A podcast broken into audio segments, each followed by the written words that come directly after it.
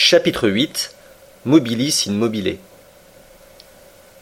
Cet enlèvement si brutalement exécuté s'était accompli avec la rapidité de l'éclair. Mes compagnons et moi, nous n'avions pas eu le temps de nous reconnaître. Je ne sais ce qu'ils éprouvèrent en se sentant introduits dans cette prison flottante, mais pour mon compte, un rapide frisson me glaça l'épiderme. À qui avions-nous affaire? Sans doute à quelques pirates d'une nouvelle espèce qui exploitaient la mer à leur façon. À peine l'étroit panneau fut-il refermé sur moi, qu'une obscurité profonde m'enveloppa. Mes yeux, imprégnés de la lumière extérieure, ne purent rien apercevoir. Je sentis mes pieds nus se cramponner aux échelons d'une échelle de fer. Ned Land et Conseil, vigoureusement saisis, me suivaient. Au bas de l'échelle, une porte s'ouvrit et se referma immédiatement sur nous avec un retentissement sonore. Nous étions seuls. Où, je ne pouvais le dire, à peine l'imaginer.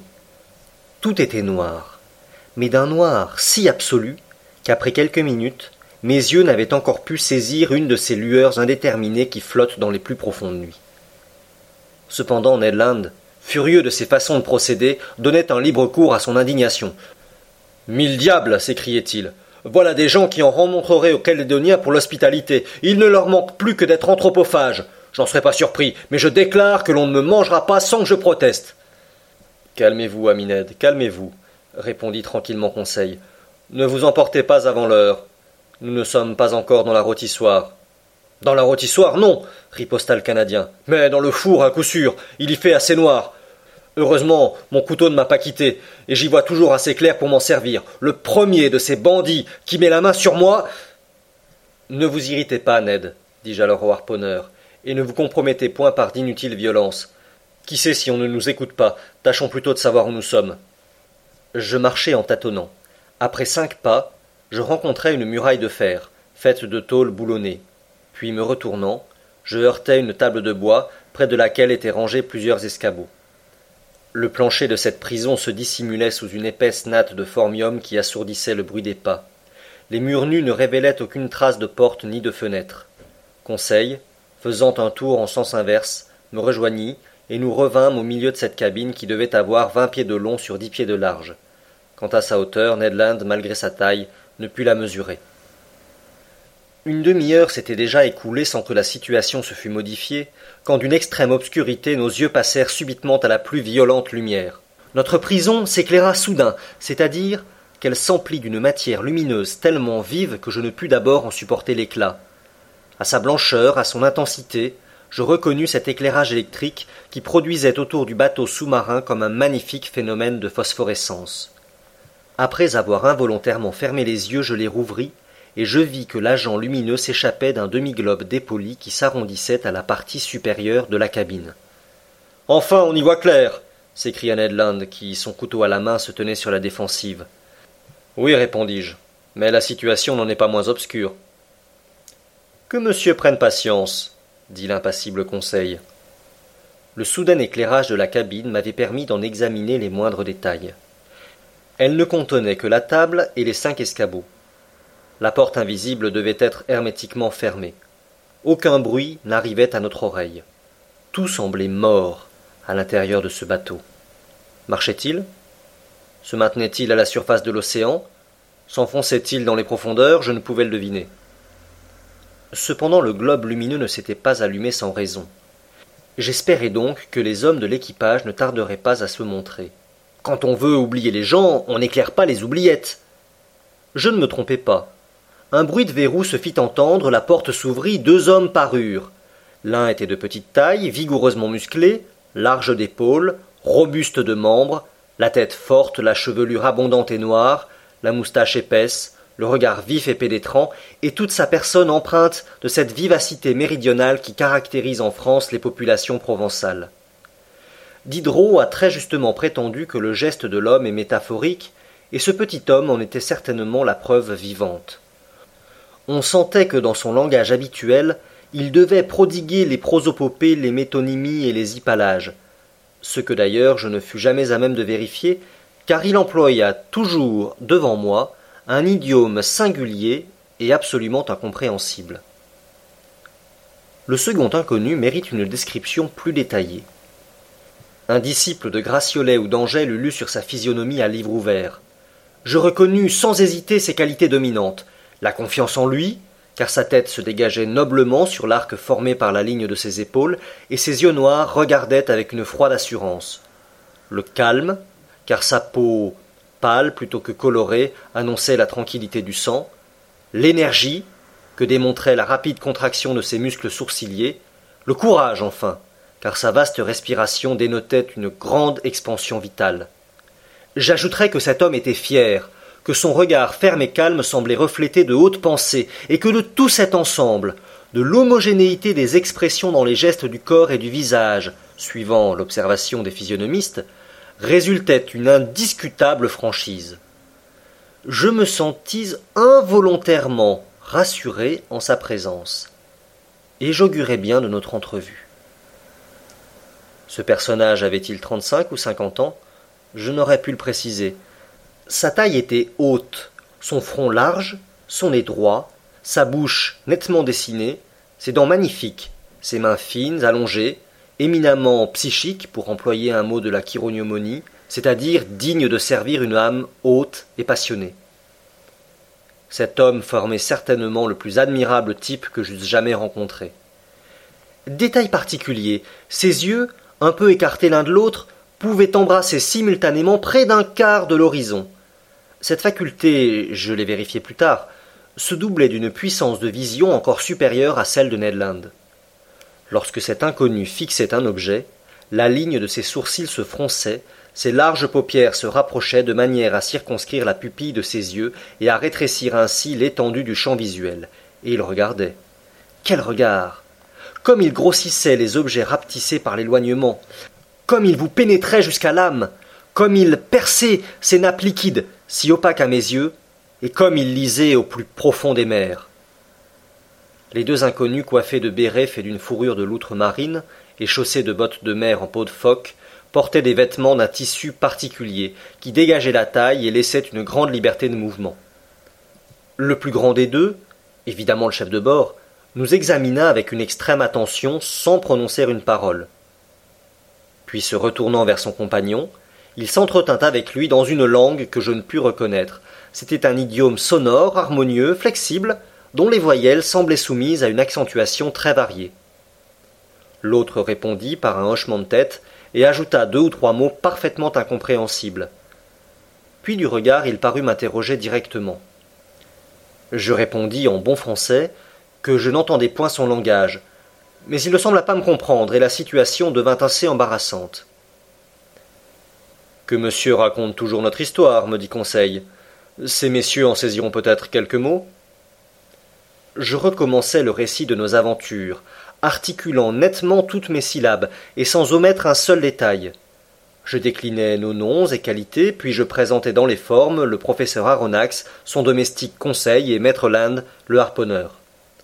L'homme aux yeux doux et calmes m'écouta tranquillement, poliment même, et avec une attention remarquable, mais rien dans sa physionomie n'indiqua qu'il eût compris mon histoire. Quand j'eus fini, il ne prononça pas un seul mot. Restait encore la ressource de parler anglais. Peut-être se ferait-on entendre dans cette langue qui est à peu près universelle. Je la connaissais, ainsi que la langue allemande, d'une manière suffisante pour la lire couramment, mais non pour la parler correctement. Or, ici, il fallait surtout se faire comprendre. « Allons, à votre tour, » dis-je au harponneur. « À vous, maître Land. Tirez de votre sac le meilleur anglais qu'ait jamais parlé un anglo-saxon, et tâchez d'être plus heureux que moi. » Ned ne se fit pas prier, et recommença mon récit que je compris à peu près. Le fond fut le même, mais la forme différa. Le Canadien, emporté par son caractère, y mit beaucoup d'animation. Il se plaignit violemment d'être emprisonné au mépris du droit des gens, demanda en vertu de quelle loi on le retenait ainsi, invoqua l'habeas corpus, menaça de poursuivre ceux qui le séquestraient indûment, se démena, gesticula, cria, et finalement, il fit comprendre par un geste expressif que nous mourrions de faim, ce qui était parfaitement vrai, mais nous l'avions à peu près oublié. À sa grande stupéfaction, le harponneur ne parut pas avoir été plus intelligible que moi. Nos visiteurs ne sourcillèrent pas. Il était évident qu'ils ne comprenaient ni la langue d'Arago, ni celle de Faraday. fort embarrassé, après avoir épuisé vainement nos ressources philologiques, je ne savais plus quel parti prendre, quand Conseil me dit « Si monsieur m'y autorise, je raconterai la chose en allemand. »« Comment ? Tu sais l'allemand ?» m'écriai-je. « Comme un flamand, n'en déplaise à monsieur. »« Cela me plaît, au contraire, va mon garçon !» Et Conseil, de sa voix tranquille, raconta pour la troisième fois les diverses péripéties de notre histoire. Mais malgré les élégantes tournures et la belle accentuation du narrateur, la langue allemande n'eut aucun succès. Enfin, poussé à bout, je rassemblai tout ce qui me restait de mes premières études et j'entrepris de narrer nos aventures en latin. Cicéron se fut bouché les oreilles et m'eut renvoyé à la cuisine, mais cependant je parvins à m'en tirer. Même résultat négatif. Cette dernière tentative définitivement avortée, les deux inconnus échangèrent quelques mots dans leur langue incompréhensible et se retirèrent, sans même nous avoir adressé un de ces gestes rassurants qui ont cours dans tous les pays du monde. La porte se referma. « C'est une infamie !» s'écria Ned Land qui éclata pour la vingtième fois. « Comment ? On leur parle français, anglais, allemand, latin à ces coquins-là, et il n'en est pas un qui ait la civilité de répondre. » « Calmez-vous, Ned, dis-je au bouillant harponneur. La colère ne mènerait à rien. »« Mais savez-vous, monsieur le professeur, reprit notre irascible compagnon, que l'on mourrait parfaitement de faim dans cette cage de fer ?»« Bah, fit Conseil, avec de la philosophie, on peut encore tenir longtemps. »« Mes amis, dis-je, il ne faut pas se désespérer. Nous nous sommes trouvés dans de plus mauvaises passes. Faites-moi donc le plaisir d'attendre pour vous former une opinion sur le commandant et l'équipage de ce bateau. » « Mon opinion est toute faite. » riposta Ned Land. « Ce sont des coquins !»« Bon. Et de quel pays ? » ?»« Du pays des coquins !»« Mon brave Ned, ce pays-là n'est pas encore suffisamment indiqué sur la map monde. Et j'avoue que la nationalité de ces deux inconnus est difficile à déterminer. Ni anglais, ni français, ni allemand.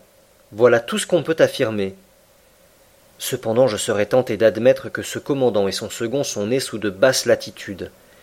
Il y a du méridional en eux. Mais sont-ils espagnols, turcs, arabes ou indiens ? C'est ce que leur type physique ne me permet pas de décider. Quant à leur langage, il est absolument incompréhensible. « Voilà le désagrément de ne pas savoir toutes les langues, » répondit Conseil, « ou le désavantage de ne pas avoir une langue unique. » « Ce qui ne servirait à rien, » répondit Ned Land. « Ne voyez-vous pas que ces gens-là ont un langage à eux, un langage inventé pour désespérer les braves gens qui demandent à dîner ? Mais dans tous les pays de la terre, ouvrir la bouche, remuer les mâchoires, happer des dents et des lèvres, est-ce que cela ne se comprend pas de reste ? Est-ce que cela ne veut pas dire, à Québec comme au Pomotou, à Paris comme aux Antipodes, « J'ai faim, donnez-moi à manger !» Ah, fit Conseil, il y a des natures si inintelligentes. Comme il disait ces mots, la porte s'ouvrit. Un steward entra. Il nous apportait des vêtements, vestes et culottes de mer, faites d'une étoffe dont je ne reconnus pas la nature. Je me hâtai de les revêtir et mes compagnons m'imitèrent. Pendant ce temps, le steward, muet, sourd peut-être, avait disposé la table et placé trois couverts. « Voilà quelque chose de sérieux, » dit Conseil, « et cela s'annonce bien. »« Bah, » répondit le rancunier harponneur, « que diable voulez-vous qu'on mange ici ? Du foie de tortue ? Du filet de requin, du beefsteak de chien de mer ? Nous verrons bien, dit Conseil. Les plats, recouverts de leurs cloches d'argent, furent symétriquement posés sur la nappe et nous prîmes place à table. Décidément, nous avions affaire à des gens civilisés, et sans la lumière électrique qui nous inondait, je me serais cru dans la salle à manger de l'hôtel Adelphi à Liverpool ou du Grand Hôtel à Paris. Je dois dire toutefois que le pain et le vin manquaient totalement. L'eau était fraîche et limpide, mais c'était de l'eau, ce qui ne fut pas du goût de Ned Land. Parmi les mets qui nous furent servis, je reconnus divers poissons délicatement apprêtés. Mais sur certains plats, excellents d'ailleurs, je ne pus me prononcer, et je n'aurais même su dire à quel règne, végétal ou animal, leur contenu appartenait. Quant au service de table, il était élégant et d'un goût parfait. Chaque ustensile, cuillère, fourchette, couteau, assiette, portait une lettre entourée d'une devise en exergue. La lettre N entourée de Mobilis in mobile. Mobile dans l'élément mobile. Cette devise s'appliquait justement à cet appareil sous-marin à la condition de traduire la préposition « in » par « dans » et non pas « sur ». La lettre « N » formait sans doute l'initiale du nom de l'énigmatique personnage qui commandait au fond des mers. Ned et Conseil ne faisaient pas tant de réflexions, ils dévoraient, et je ne tardais pas à les imiter.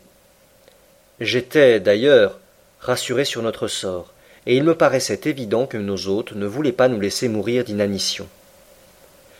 Cependant, tout finit ici-bas, tout passe, même la faim des gens qui n'ont pas mangé depuis quinze heures. Notre appétit satisfait, le besoin de sommeil se fit impérieusement sentir, réaction bien naturelle après l'interminable nuit pendant laquelle nous avions lutté contre la mort. « Ma foi, je dormirai bien, fit Conseil. »« Et moi, je dors, » répondit Ned Land. Mes deux compagnons s'étendirent sur le tapis de la cabine et furent bientôt plongés dans un profond sommeil. Pour mon compte, je cédais moins facilement à ce violent besoin de dormir. Trop de pensées s'accumulaient dans mon esprit, trop de questions insolubles s'y pressaient, trop d'images tenaient mes paupières entr'ouvertes. Où étions-nous? Quelle étrange puissance nous emportait? Je sentais, ou plutôt je croyais sentir, l'appareil s'enfonçait vers les couches les plus reculées de la mer. De violents cauchemars m'obsédaient. J'entrevoyais dans ces mystérieux asiles tout un monde d'animaux inconnus, dont ce bateau sous-marin semblait être le congénère, vivant, se mouvant, formidable comme eux. Puis mon cerveau se calma. Mon imagination se fondit en une vague somnolence, et je tombai bientôt dans un morne sommeil.